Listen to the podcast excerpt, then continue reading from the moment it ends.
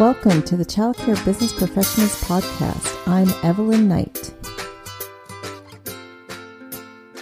Hello, I hope you've had a wonderful week. Today I'm doing an interview, but before we get into that, I just have a couple notes for you. This interview was recorded live at my preschool, so there will be some background noise. So please just try to avoid it. In a couple instances, you'll actually hear my doorbell, but just try to ignore it. It is my first live interview, and doing it at the preschool does make it pretty much impossible to drown out that uh, the sounds from the preschool. We are also going to be dividing this into two different episodes. The second half will air next week. And you guys have got to tune in for next week's.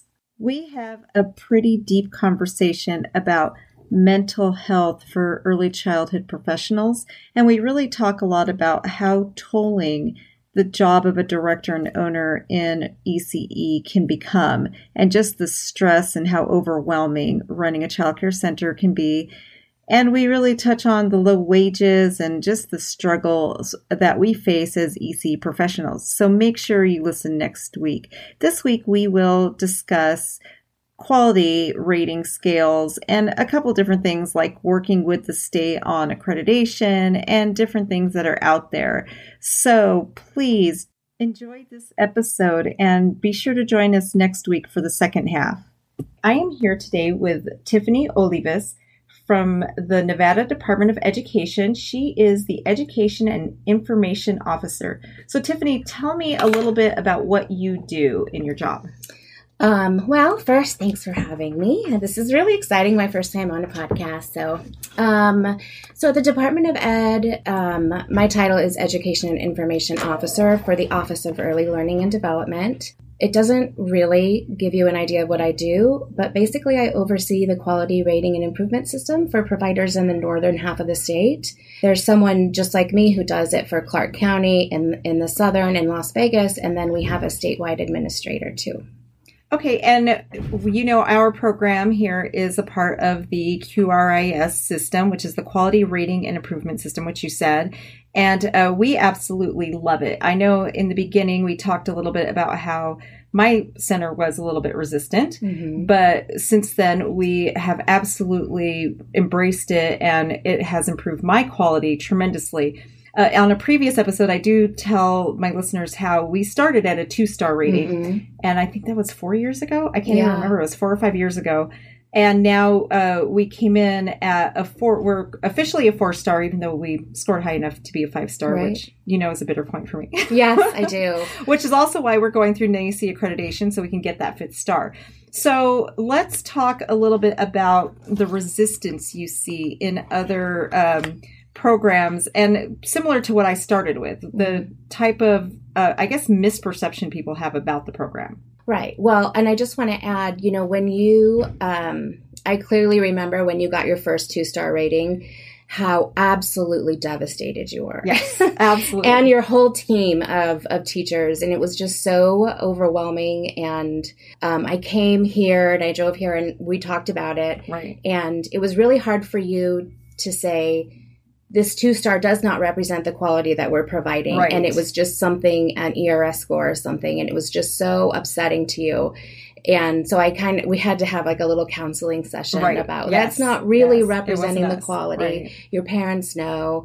Um, and so I think that is a good example when people think about being rated it's overwhelming because they don't think, I mean, who's going to come into my program and, you know, observe my teachers and look at my policies and my practices and say that I'm not quality because right. they, nobody wants to put themselves out there. Absolutely. It's, it's, a huge judgment call. Right. And it's very public. Well, it is somewhat public.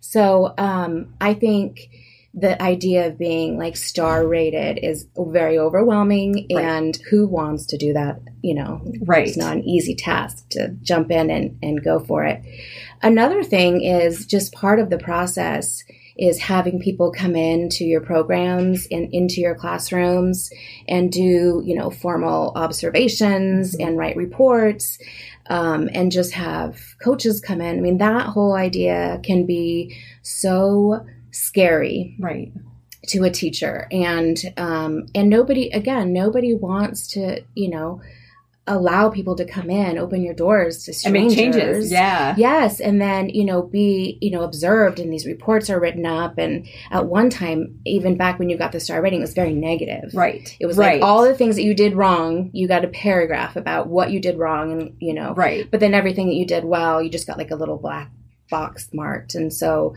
and that is just very disappointing. And it's certainly not anything that I really liked. But um, the the process of being observed and having strangers come into you know your teacher's classrooms for three hours and follow them around with a, you know a laptop and write the entire right. time.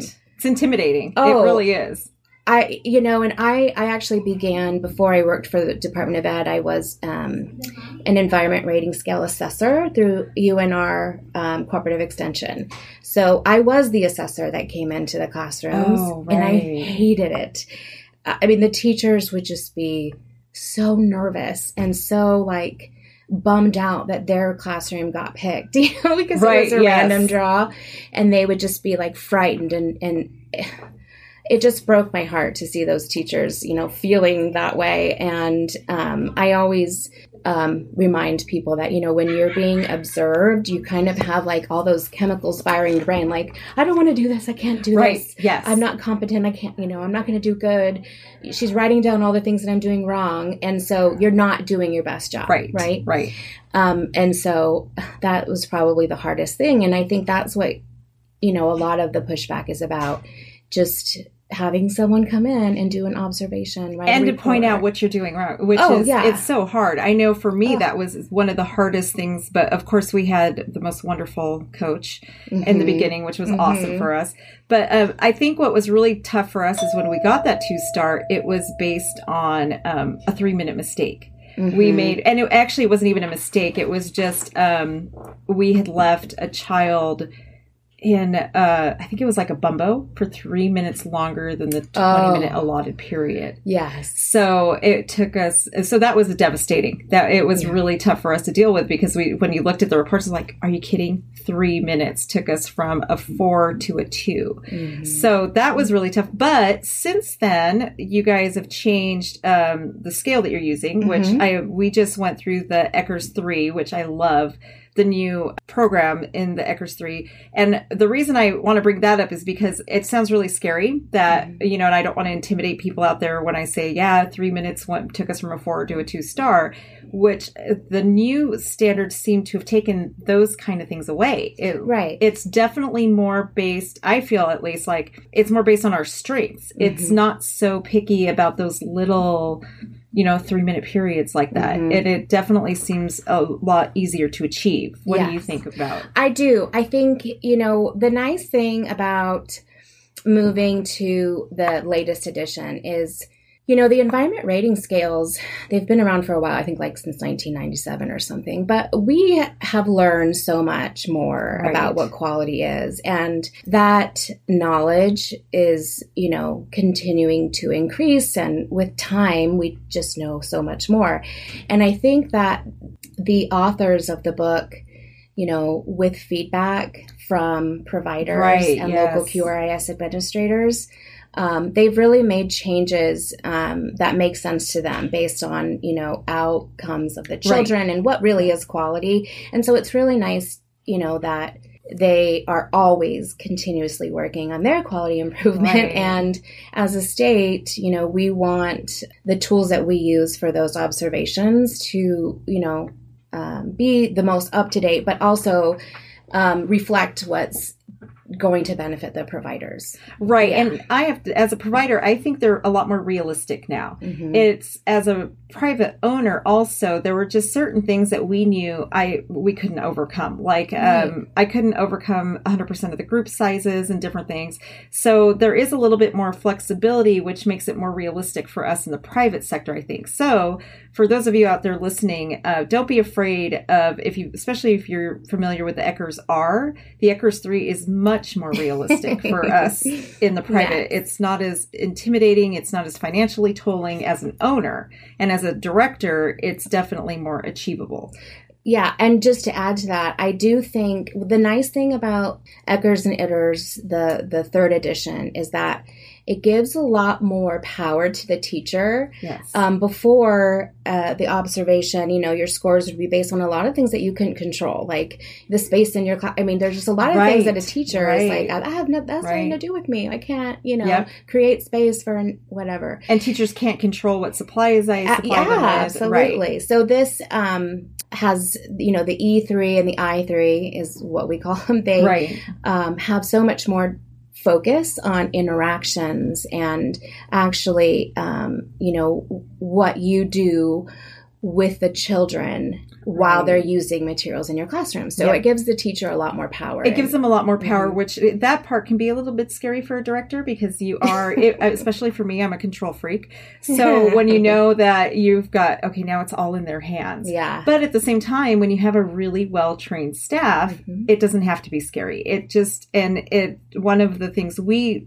teach here now is it has to be your everyday normal. I right. think a lot of people I talk to think that they can just put a performance on mm-hmm. on the day that the assessors come out, but we teach our staff now that nope, it has to be your everyday normal because mm-hmm. you, uh, for me as a director and owner, I can't go in there once it's happening. It, it just has to be right the habit and then i'll have the confidence in my staff to know that I don't need to be in there. I don't need to be controlling every little thing. And I can't. I have six classrooms. Sure. I can't be in everyone, although I would try if I could. and also, whenever, when I was an assessor, it was so obvious when a teacher was trying to change their practice. When they were faking it. Yeah. When they were quote unquote faking it. Because those children will give you away they every single away, yes. time. Absolutely. Miss Tiffany, why are you doing that today? We don't do this. Right. Why are we washing our hands when we come? You know, I mean, yeah. it's just they're full of questions, right? And, and they yeah. will call you out. they they're great about that. Well, and the other benefit I know from just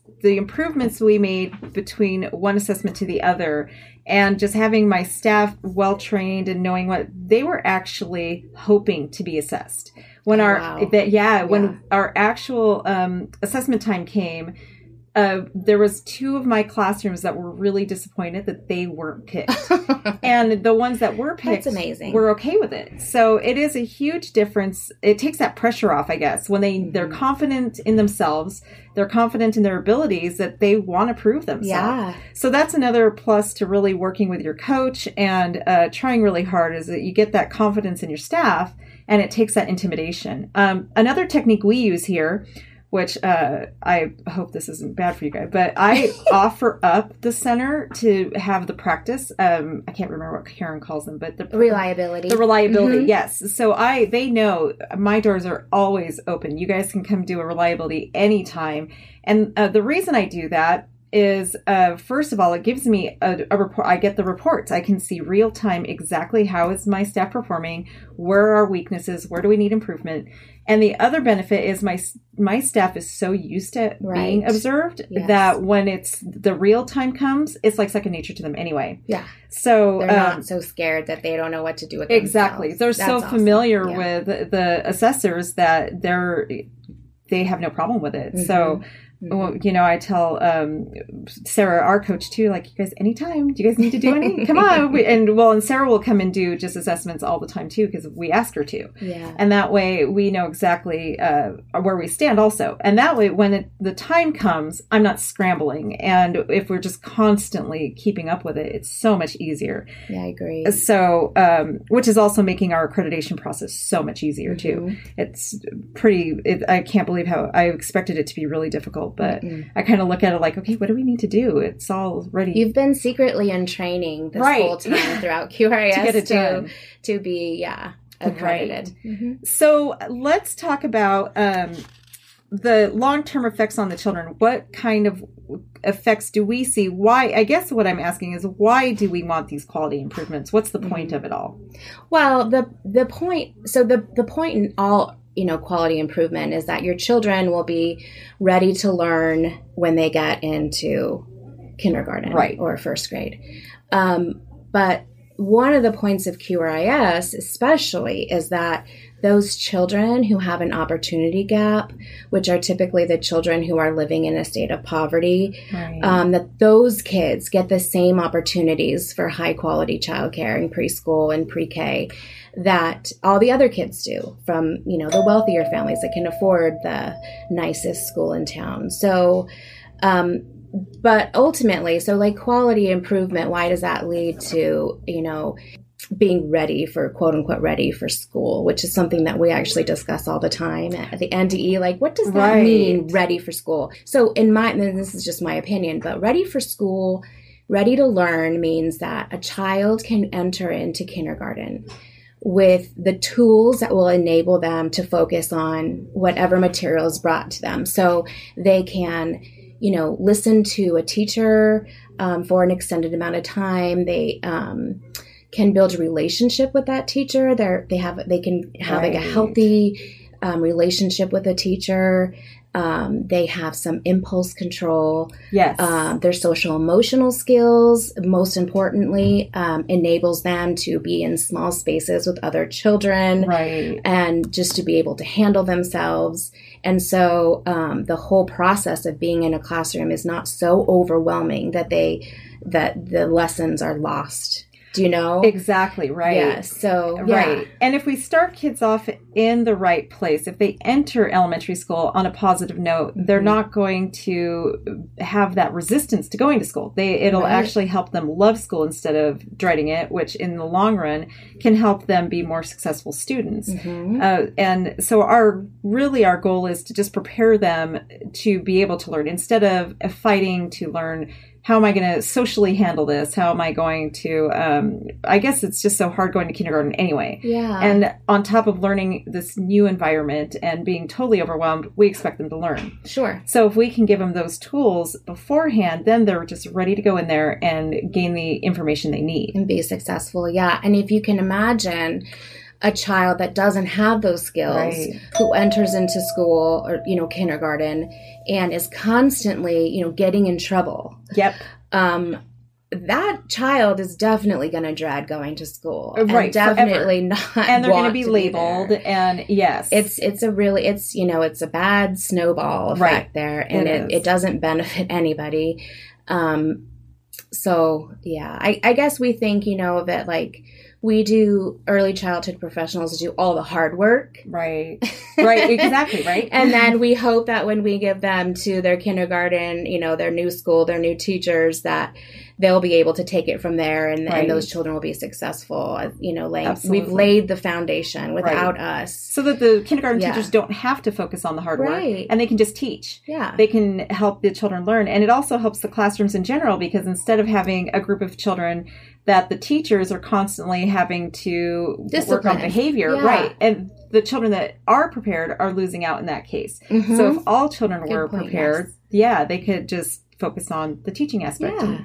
It would, it's um, a novel idea. Exactly. I really think that kindergarten teachers owe us a lot of yes. um, accolades for all the hard work that right. early childhood does. Yeah we we actually have a great here we um, we have a great relationship with our kindergarten teachers. Uh, oh, we've good. actually gone out and established relationships with them, just because that is our ultimate goal is mm-hmm. to make mm-hmm. sure these kids are prepared. But I know we're in a small community, which mm-hmm. makes it much easier. It's but I still think that um, early childhood programs could still go to their local we're all within one neighborhood usually. Mm-hmm. And, you know, so even if you're in a big city, you're still within a small community within that large community. Sure. So reaching out and working together is just huge to make sure the children do end up having those tools for success that they need.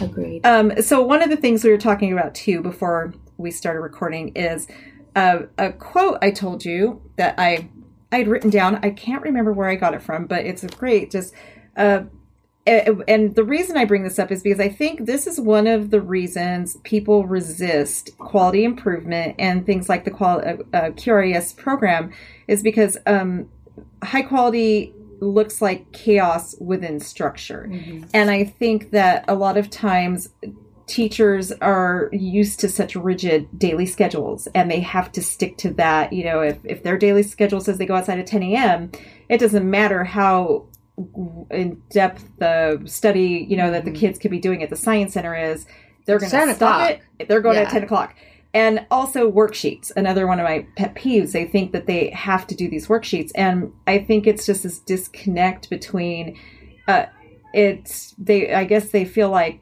if you don't have those worksheets if you don't have that really strict structure it feels chaotic mm-hmm. so that's where i look at it as i totally agree with this quote, the chaos is actually very structured because mm-hmm. it may look on the surface like it's chaos, but it's actually it's part of the plan, right? And yeah. it's actually a lot. Um, I don't know. It can be harder to pull off because if you are used to having a lot of control, you have to let a lot of that go. But it's easier in the long run because you do eliminate a lot of behavior issues. Mm-hmm and the children are actually learning a lot more. So is that something you see actually when they start the program that people just don't want to let go of that control? Absolutely. And I think it's taught like it's it's something it's like yes. I call it like the old school way yes. that we did early childhood and I used to tell um I when I used to do a lot more trainings I would I would fess up to the fact that I thought my value as a preschool teacher was how well I can run a circle time.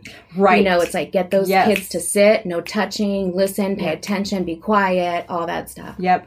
Um, so it was really hard for me because if that those things weren't happening, then I was feeling unsuccessful as right. a teacher.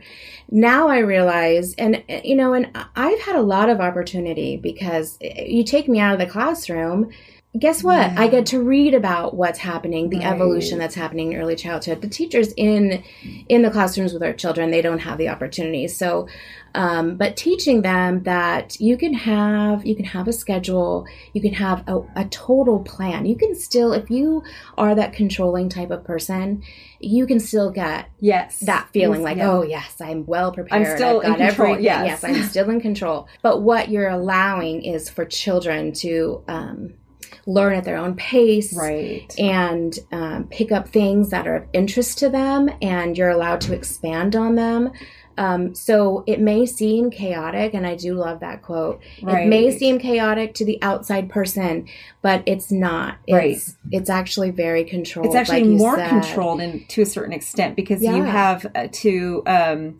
Uh, have plan there's more planning to a certain extent that goes into it's all, it. it's more difficult. Yes. It's a higher level of under you know and it, it again it's can be achievable by by everyone. It's just kind of getting out of that um, old school Thought way, process. yes, which you, is very hard. You definitely have to change your thinking, mm-hmm. but when you see it in action and when you see that transformation, it is a game changer. Yeah. I know that was a huge game changer for my center, and some of my old school teachers really struggled with sure. it, especially telling them you can't force kids to circle time anymore. Mm-hmm. That was a huge like what? I can't make them sit down and but we ended up finding out in the long run by making these changes is that when you're doing circle time right, they will come. You don't Absolutely. have to force it. So it's a great way to evaluate yourself too. If you mm-hmm. constantly have to tell the children, you know, sit down, pockets on the floor, you know, this, well then it's not appropriate for them. It's not appropriate. We're yeah. not doing it right. Yeah. So I think that's one of the biggest te- takeaways we got and the biggest improvements I see that our kids still go to circle time. Mm-hmm. And so when I say like you can't force it, I know a lot of people listening are probably thinking, what do you mean I can't force my kids? Mm-hmm. Uh, and they just picture chaos. They picture trying to do a circle time with half the room running around.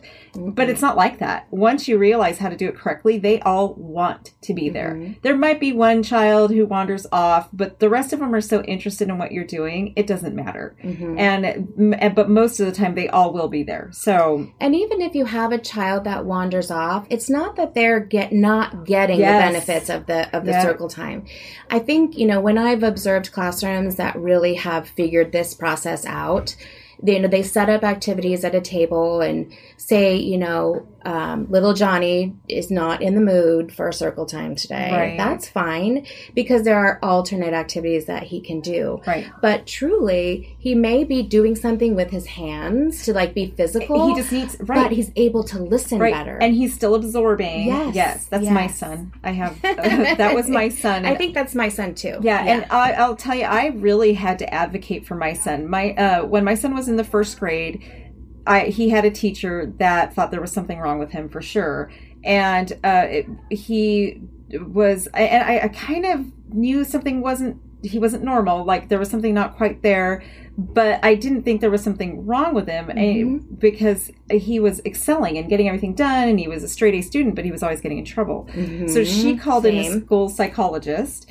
and uh, they did a whole slew of testing on him and then the psychologist started getting some suspicions so they did an iq test on him and it turned out that he has a genius IQ. Oh wow! And so it was one of those most redemptive mother moments for me. Was yeah. sitting in that room the day, and um, the psychologist actually told the teacher, "Well, you're just not doing enough to stimulate him." Exactly. So after, he's bored with you. He's bored exactly, and it's, but it's kind of what we're seeing all the time is we expect these kids to fit in a box, mm-hmm. and if they don't fit in our box, we assume something's wrong with them. Mm-hmm. After that, with my son.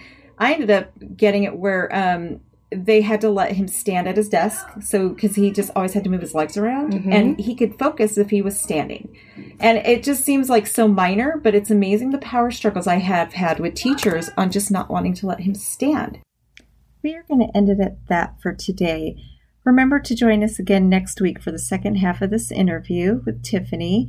And also if you'd like to discuss this episode and any others join our facebook page. We have a private group at childcare business professionals. I also have another page, the Childcare Business Coach.